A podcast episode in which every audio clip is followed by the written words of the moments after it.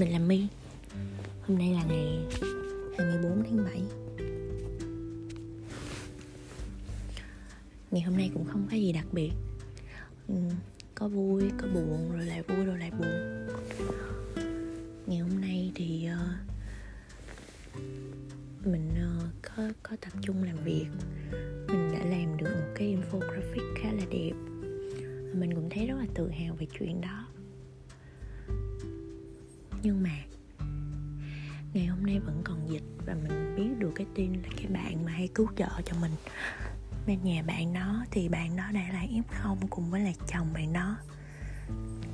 Mình có cảm giác một chút xíu sụp đổ, và mình cảm thấy là tại sao mình, một người mà luôn mình đi giúp đỡ người khác như vậy, lại phải chịu cái cảnh là F0 mà còn phải thêm là khoảng hơn 20 ngày điều trị nữa thì mới biết được là có ổn hay không, tình hình thế này thế nọ ra sao.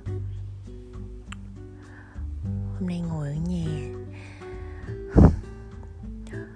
hôm nay mình cũng không có ăn uống gì đầy đủ lắm, cho nên là hơi mệt mỏi một chút. Và không tối nào mình ngủ được. Thường là tối mình không ngủ được, mình sẽ rối loạn, mình bị rối loạn giấc ngủ một thời gian. Trước đó thì mình không có bị cái tình trạng này. Dạo này công việc nhiều hơn, nhân viên của mình cũng nghỉ bớt, nên là cũng không có ai để mà làm việc chung. Mình dẫn đến cái việc là mình bấn loạn. Mặc dù mình biết là mình sẽ làm những công việc thế này thế kia, nhưng mà mình cũng không sắp xếp được. Mình mệt lắm.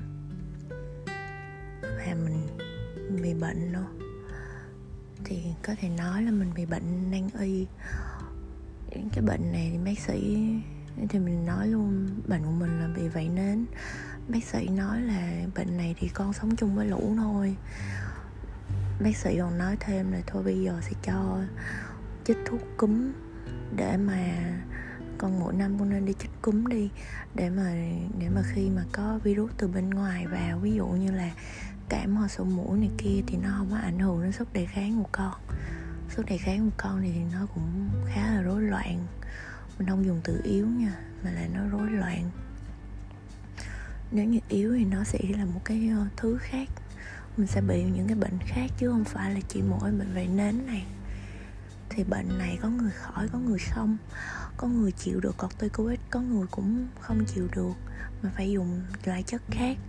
Mình lúc trước mình đã bị quá liều corticoid vài lần, dẫn tới cái chuyện là mình bị rạn da, bị nứt da, bị teo da. Thì ba cái đó là một.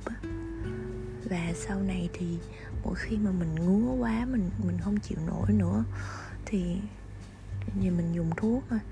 Mà thuốc đó cũng không có tốt, mình chỉ được dùng trong vòng 1 tuần. Mà nếu 1 tuần cái vùng nào mà nó hết, nó lành á, nó trở lại thành cuộn da bình thường á, thì được. Chứ còn nếu mà nó không lành á, thì mình lại phải tiếp tục chịu cái sự ngứa đó của nó.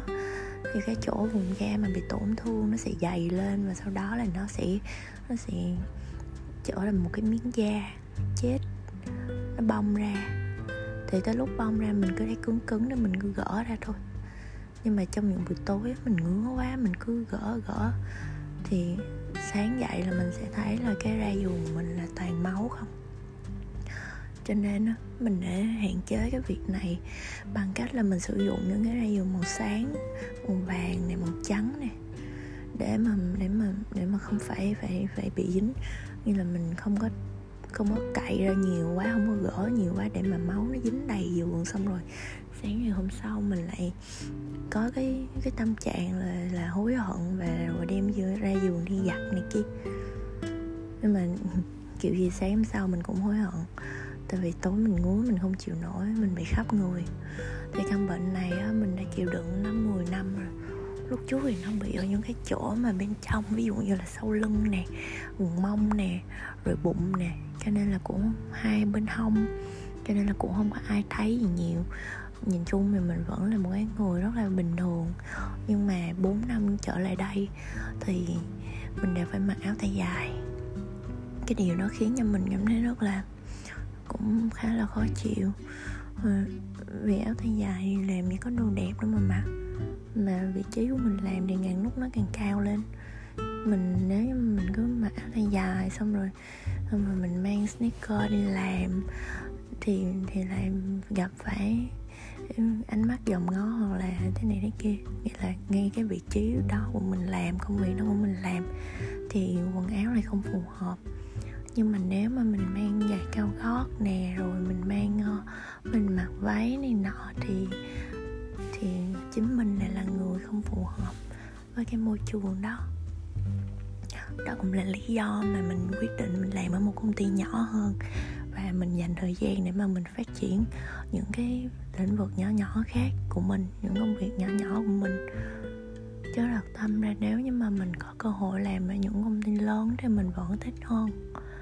Mình vẫn muốn là được một phần của một chiến dịch nào đó thiệt lớn hoặc là thế nào đó. Nhưng mà dạo gần đây á, những công việc mình làm á, mình đã bắt đầu tìm được gọi là sự kết nối với những cái kinh nghiệm cũ của mình. Kinh nghiệm cũ của mình là làm trong lĩnh vực startup, thì mình làm phát triển kinh doanh. Đấy, thì là những cái công nghệ thế này thế nọ, công nghệ AI, blockchain hay là nhiều hơn thì mình cũng có biết. Và những cái phần mềm, cách thức hoạt động, rồi phần mềm, phần cứng thì mình cũng có hiểu qua. Đấy, thì bây giờ cái công việc này của mình đó, thì nó khá là khô, nó khá là gọi là hàn lâm, lĩnh vực về định cư. Cho nên là khi mà mình vẫn rất là luôn tìm cách để mà connect với lại công việc của mình, với lại công nghệ, mặc dù là mình làm về digital marketing. Thì hôm nay mình có nói chuyện với một bên, họ là Job Hop In, thì bên đó cũng khá là hay, mong là, và họ phân tích cũng khá nhiều với cái mức phí dịch vụ cũng hợp lý. Thì mình mong là trong vòng vài tuần nữa thì có thể là hợp tác với họ để mà tìm kiếm khách hàng tiềm năng cho công ty. Đấy, thì ngày hôm nay là vậy. Mình sẽ trải qua một cái khoảng thời gian là chỗ ngứa quá đó, thế là gãi xong rồi nằm kiểu chịu đựng, là sẽ có nhiều buổi tối là tinh thần của mình đủ vững để mà mình nằm mình chịu đựng. Mình thấy là ok, nằm chịu đi, mình sẽ enjoy cái sự ngứa ngáy đó, nghe vẻ kỳ cục nhưng mà mình sẽ enjoy nó, rồi để coi nó như thế nào.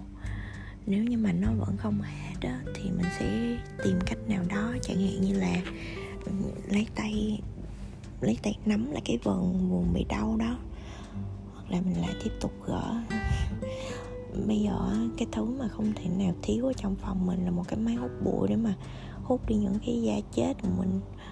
Thật sự nếu như mà một người nào mà không yêu thương mình thật lòng thì sẽ cảm thấy những cái chuyện nó khá là ghê. Mình cũng từng có một người nói với mình là mình không có, mình cũng như bao người thôi, mình không phải là như là you are just people but in another way, not the same way with the other one. Không có giống như những người khác vậy thôi. Ngoài ra những chức năng khác của mình vẫn bình thường. Đó. Thì nghe đến vậy thì mình cũng nhận ra là khi mà một người, có nghĩa là không phải ai họ cũng có cái suy nghĩ giống như vậy về mình, và cho nên là mình đã phải cố gắng nhiều hơn tất cả những người khác trong cái việc là mọi người sẽ nhìn vào mình ở một khía cạnh nào đó, chứ không hẳn là chỉ nhìn vào mình ở cái việc là mày bị bệnh, mày bị bệnh thế này thế kia, rồi bệnh này có lây hay không, rồi sao người cứ rụng từng mảng như vậy. Nhưng mà những cái điều mà khó khăn mà mình phải trải qua cũng đâu có ai hiểu đâu. Có nhiều lúc những cái vết của mình nó lành, mình vui, nhưng mà qua tới ngày hôm sau thì nó lại bị lại. Cho nên là mình cũng không expect gì nhiều. Kể từ cái ngày mà mình nhận ra là mình không có nên expect gì quá nhiều á, thì mình không biết là có, mình thật sự không biết là ví dụ như sao ta, nếu như mà mình ngưng expect những người khác á, mình ngưng mong đợi những cái người khác đối xử theo cách mình muốn, thì là mình đã buông xuôi, hay là mình đã đi đến một cái tầm khác, là mình không còn mong đợi điều gì nữa. Và khi mình không mong đợi nữa thì mình sẽ không còn buồn. Nhưng mà nếu như mà mình không mong đợi điều gì đó thì mình sẽ như thế nào? Mình không buồn nữa, ok, chấp nhận. Thì mình đồng thời mình có bị mất đi cảm xúc hay không? Đó là điều mà mình luôn thắc mắc trong khoảng 1 năm gần đây. Bây giờ đã gần 1 giờ rồi, mình ngủ nha.